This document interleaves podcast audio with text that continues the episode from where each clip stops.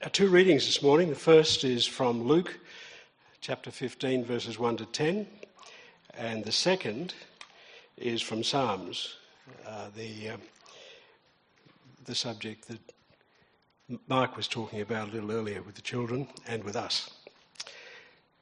Luke 15, 1 to 10.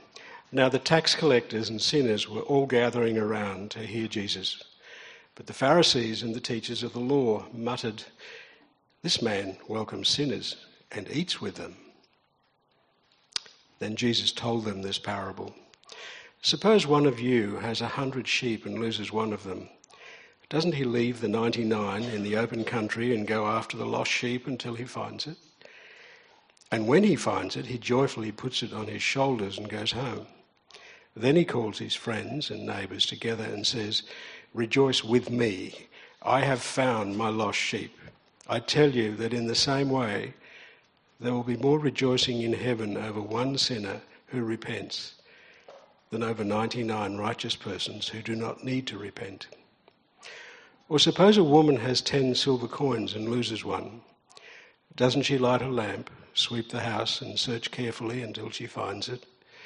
And when she finds it, she calls her friends and neighbours together and says, Rejoice with me, I have found my lost coin. In the same way, I tell you, there is rejoicing in the presence of the angels of God over one sinner who repents. And now to Psalm 51. David knew he didn't have a clean heart at that time, and he desperately wanted one. So he prayed to God. He said, Have mercy on me, O God, according to your unfailing love. According to your great compassion, blot out my transgressions. Wash away all my iniquity and cleanse me from my sin.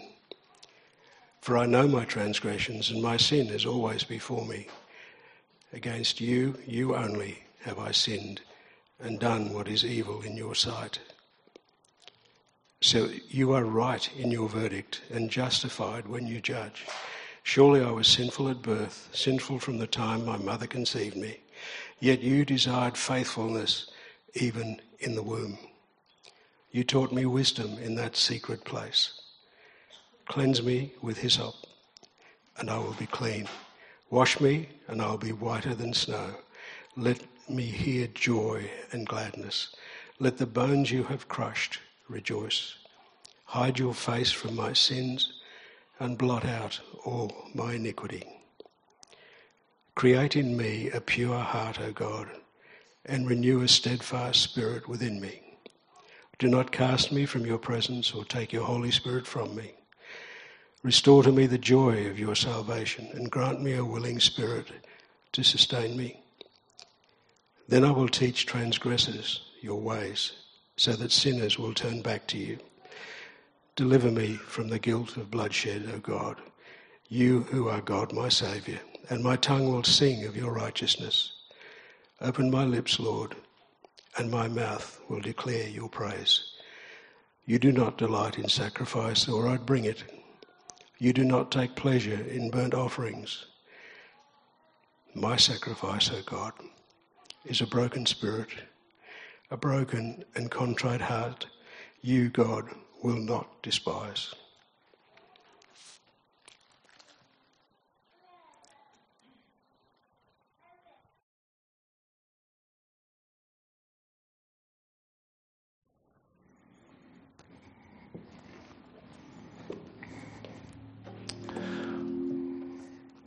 Morning, everyone. My name's Phil. I'm a member of the congregation here at uh, Trinity. Uh, this is my first time to bring the Bible talk to you on a Sunday. Uh, so let's get into it. Let's pray. Lord God, we thank you for the living word, your Son, Jesus Christ.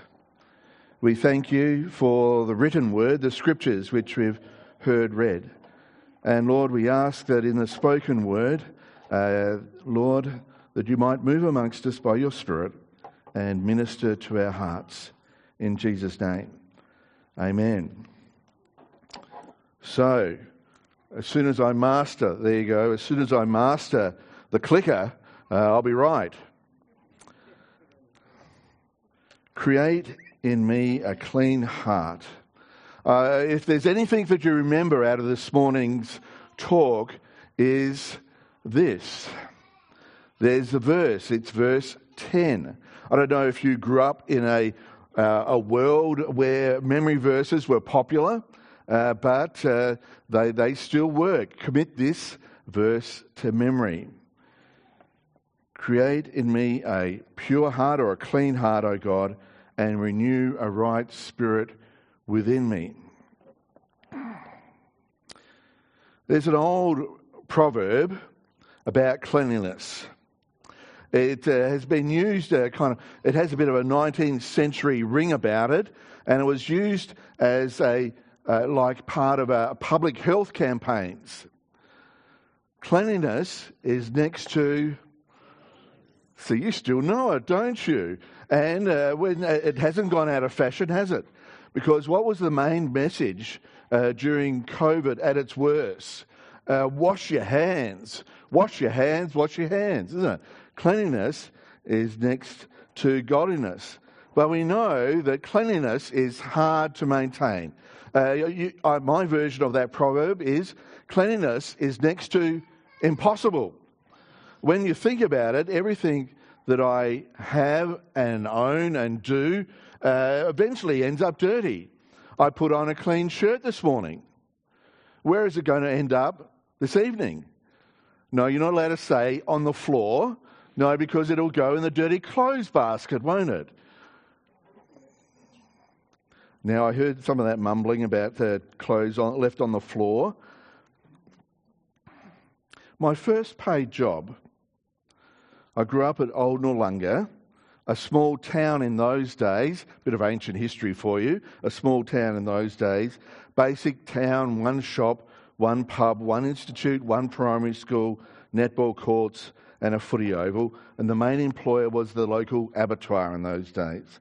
But mum had got the cleaning contract for the local primary school, and three nights a week, I got to stay behind at primary school and help mum clean the school.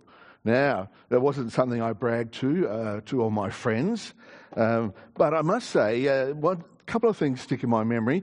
The best part about the job was I got to use the industrial size floor buffer. Do you remember the days when people used to buff floors? Yes, and if you, uh, it could uh, take you to places you didn't want to go as a young fella, hanging onto that machine as it buffed the floor. Uh, the other thing I remember was the worst part was having to clean the toilets. Now, I always thought they were self-cleaning. You know, but uh, life teaches you a few things, doesn't it? But today's psalm, even though David puts before us through this psalm images of being made clean, being made pure, it's not about so much about clothes or cleaning a school or floors. It's something much more profound.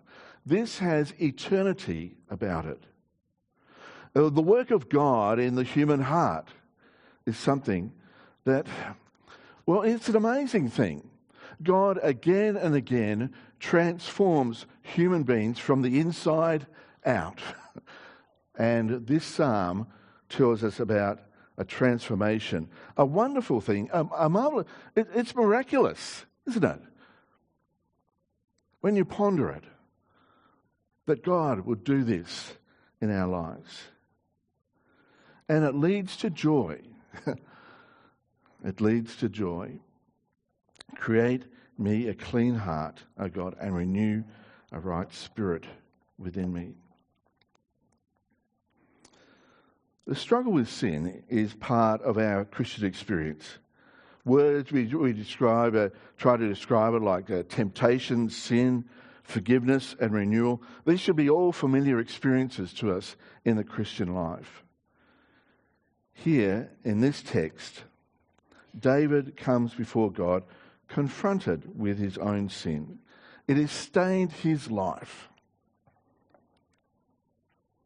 verse 2 of this psalm Wash me thoroughly from my iniquity, David says, cleanse me from my sin. There's this humble moment that David has before God. He's grieving over his own sin and his own behaviour. Cleanse me with hyssop, he says, and I shall be clean. Wash me, and I'll be whiter than snow. Well, if you're not familiar with David's uh, uh, experiences that led him to this point, let me give you a quick snapshot. David had sinned with Bathsheba and sinned grievously. David did nothing wrong at first. He simply walked out on his rooftop one evening and saw Bathsheba in the distance bathing. Uh, purely by accident, you could say. But David didn't stop there. He called Bathsheba to himself, committed adultery, and when she sent word to the king, King David, that she was pregnant, David had a plan. He arranged for her husband, to, who was a soldier in the army, to be placed at a dangerous place, the front lines of battle, and it would mean that he would be killed, very likely to be killed. And then after that, he married Bathsheba upon her first husband's death. Uh, David was sailing along, if you like, uh, uh, through all these events until Nathan, the prophet, confronted him over his actions. And what happens? David realizes what he has done and he starts to grieve over it. Here in this psalm,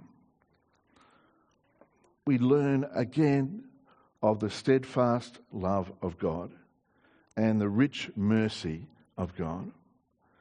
Because here we have David pleads for forgiveness. I don't know if you've ever been in a position where you've pleaded for something. Uh, you're totally helpless. You, you can't resolve it yourself. You're, you're very vulnerable. You're, you're begging, you're pleading. This is where David is at. David knows God and he pleads for forgiveness. But why can he do this? He knows of the very character of God. He knows of God's steadfast love, and he knows of God's tender mercies. I don't know what uh, popular image you might have of God in your mind sometimes. Uh, sometimes we think of God as like um, uh, the divine policeman, perhaps a friendly uh, sergeant at the front desk, uh, but he's always willing to be, be able to point out where you've gone wrong. Perhaps the image is a, uh, the divine policeman with the baton just waiting for you to muck up and point that baton at you and catch you out. Another image, perhaps we think of God like a Heavenly Father Christmas. you know, there to hand out the goodies when we pray. David knows God as a God of steadfast love and abundant mercy. Have mercy on me, he writes, uh, O God, according to your steadfast love, according to your abundant mercy. David already knows the character of God. When you, in prayer, approach God, you will encounter that same steadfast love and that same abundant mercy. David goes on Wash me uh, thoroughly of my iniquities and cleanse me from my sin. He pleads with God to be forgiven. And the case he has, the reason he gives, is because God has revealed himself already as the one of love and one of mercy. Mercy is that sense of compassion uh, on someone who is in desperate circumstances to offer help.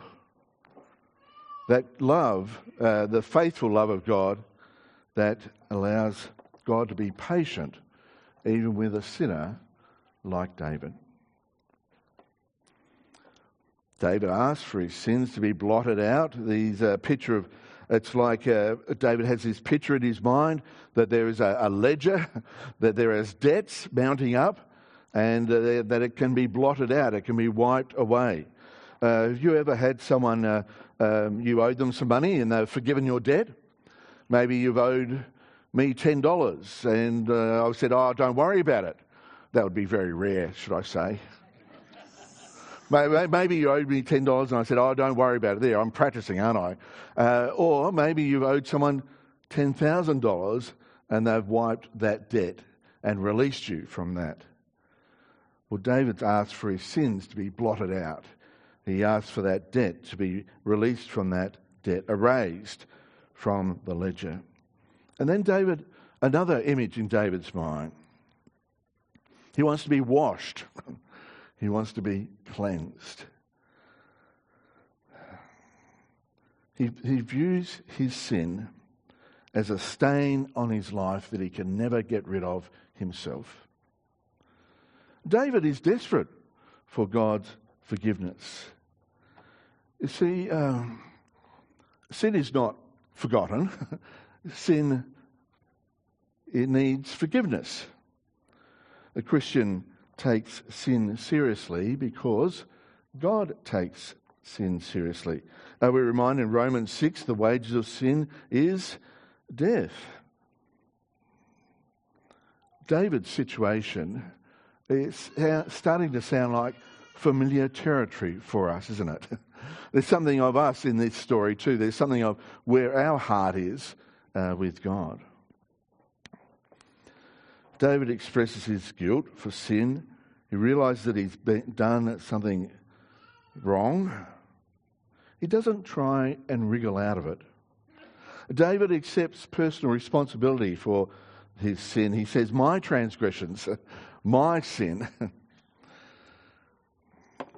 you know, uh, at times when uh, we are caught out, you know, it's, the great temptation is to point the finger at someone else. but David says, My transgressions and my sin. He takes personal responsibility for that. There's other examples in Scripture too that are worth uh, just recalling.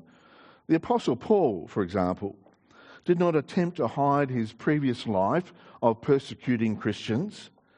When he writes to Timothy, he says, that Christ came into the world to save sinners, of whom I am the utmost. Sin is something not to be hidden, but it's something to be brought into the light. And, and forgiveness flows. You encounter the loving kindness and the mercy of God our Father. Well, what else can we learn from David? David understands that God desires that pure heart. That pure heart. Behold, David writes, You delight in truth in the inner being. You teach me wisdom in the secret heart. This, what we describe as the heart, is that place God deals with us first. That pure heart, uh, that humble heart. And we are transformed from the inside out. The only way for David to have that inner cleansing is for God to teach him, for him to take on board God's wisdom, that, uh, that revelation that comes in that relationship with God, that uh, wisdom that comes from God. For you and I, what is that work that we want to take place in our inner being, uh, in, in our heart? In that place where we kind of want to come again. You know, you might not be driven by the same amount of guilt and desperation as David was, but it should be familiar territory for all of us again and again. It's almost that we, the way we might go about confessing our sins day by day is part of how we relate to God. Lord, you know, I've stuffed up. It's the way we might become more like Jesus. that Jesus' attitudes become our attitudes. It's the way we might live out that great command of love. You know, loving God and loving our neighbour. There's this place uh, in, uh, uh, crops up in the media a bit. Uh, it's uh, kind of associated with politics. And uh, the, the ultimate test for some political statement or some new program is does it pass the pub test? You're familiar with that term. You know what it means. You know, is, is it real people in real situations? Uh, you know, is, is this going to pass the test, the pub test? Well, Christians, we, we have a test too. Uh, is it going to pass the love test? That great command that Jesus gave us of loving God and loving our neighbour as ourselves is where our heart is at present, even today, going to pass the love test. And that helps us sort out what we might need to confess, where we need to seek forgiveness and restore and renew that relationship with God.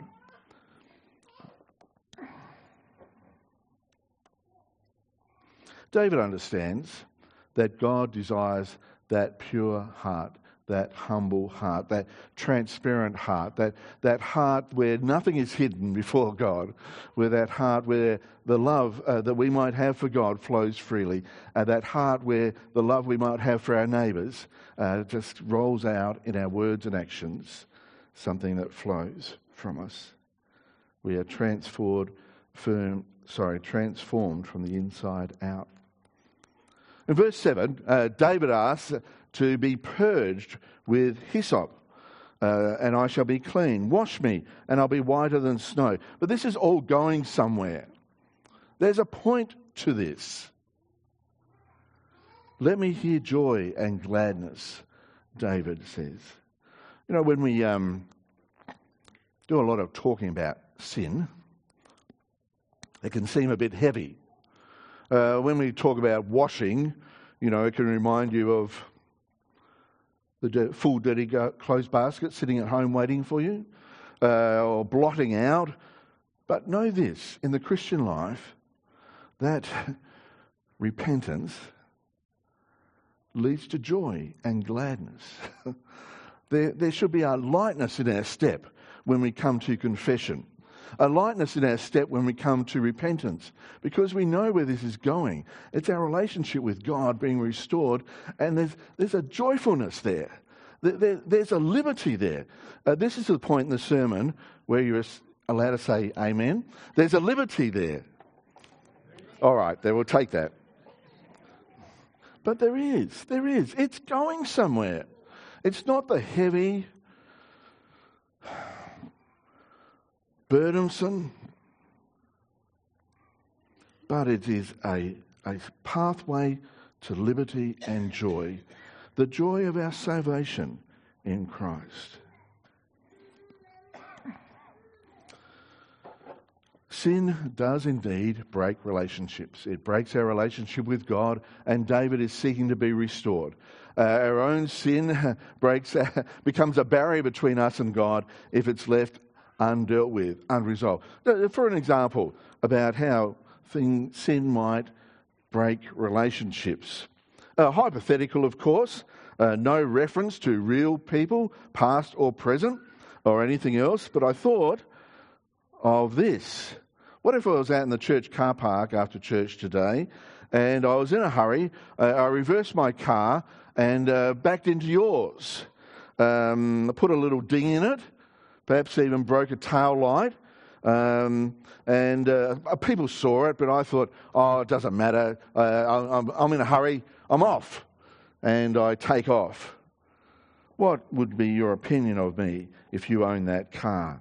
Of course, you'd be angry and, and you'd want uh, some uh, uh, payment for damages. You want things to be put right. Well, there's two ways I could go, isn't there?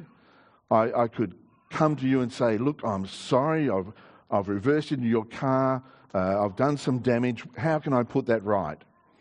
Or I could, I'm in a hurry, it doesn't really matter, it wasn't that much of a ding, I'm on the way. And you come to me and you uh, ask for me, seen by others, of course, to pay for the damage. That would, that would be right, reasonable, normal, wouldn't it? And I say, oh, no, no, no, no, I'm not doing that. You know, that starts to become a barrier between, between people, doesn't it? Uh, any of the, those, when someone's been wronged and it's never resolved, it breaks the relationship. It becomes a barrier. And left unattended uh, means usually that people stop talking to each other and eventually avoid each other. It's miserable. David, when he seeks forgiveness, knows there is joy and gladness on the horizon. He asks for that to be restored, the joy of his salvation. Forgiveness is a beautiful thing. When you experience from God yourself, yes. Forgiveness when you forgive others, yes. It is a beautiful thing. And David here is asking for joy and gladness to be restored.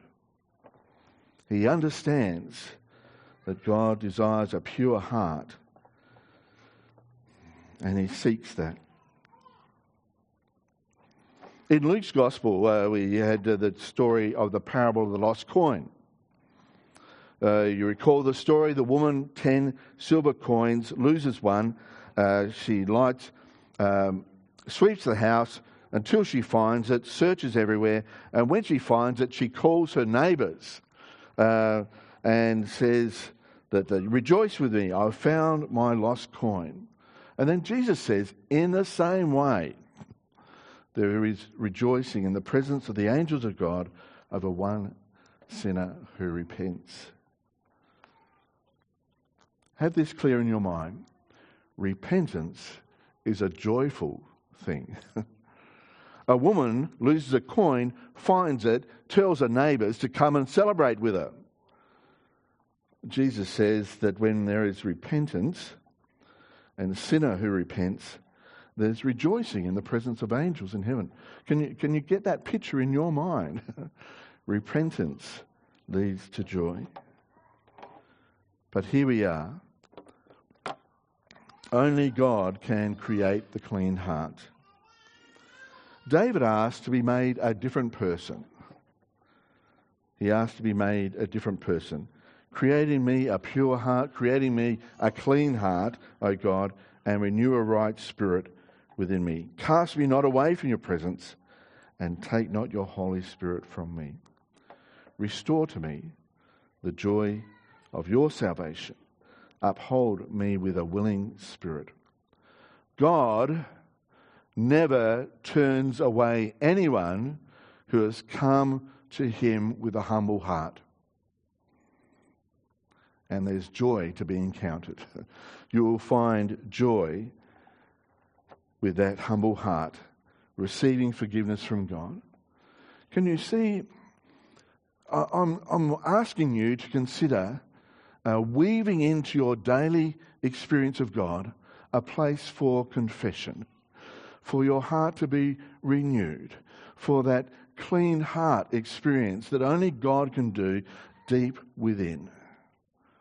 And experience forgiveness have, a, a renewed joy of your salvation once again. Once again. David asked God to make him a different person, and he specifically asks for a clean heart and a new and right spirit. The church in Corinth, the Christians there knew this from uh, 1 Corinthians 6:11. You are washed, you are sanctified, you are justified in the name of our Lord Jesus and by the Spirit of our God. There is good news here a recognition of sin, joyful steps of repentance. There is good news. There is good news. Well, for David, what happens next? Oh, there we go. That's a good question to ask. What happens next? um, David starts to th- see things differently. Remember the beginning of this psalm, he was in despair before God. He was begging, desperate for forgiveness. as this psalm moves on, he has this plea. The request that he makes of God is to create within him a pure or a clean heart.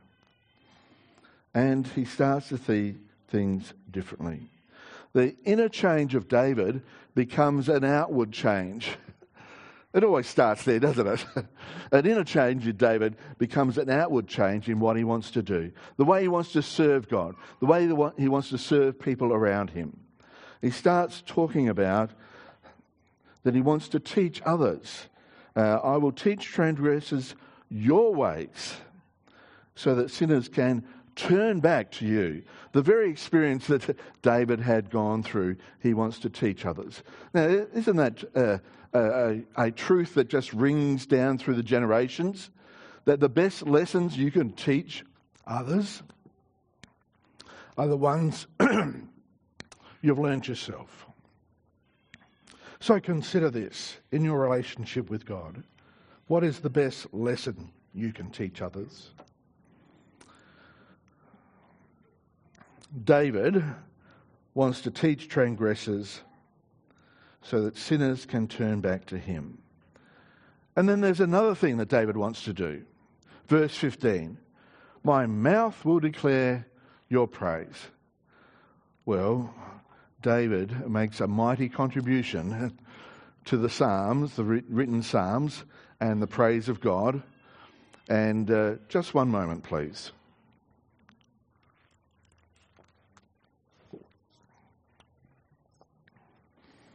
He has a new mission. David encounters God afresh, is renewed within, and has a new mission. And that is to teach others God's way and to praise God. My mouth will declare your praises.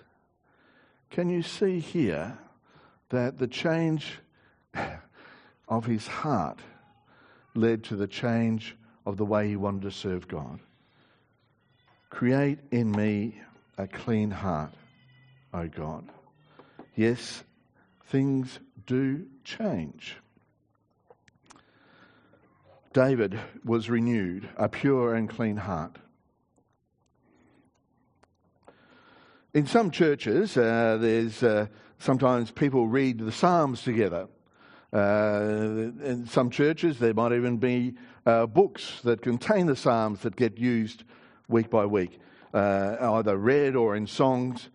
And I want to conclude with us saying together, if you're willing, um, one verse from Psalm 51. It's an easy verse, it's there on the screen before you. Uh, are you ready? This is, this is the concluding point.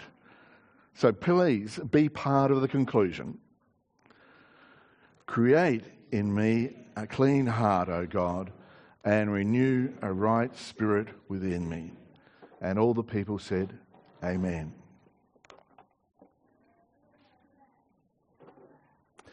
We're uh, going to prepare to sing.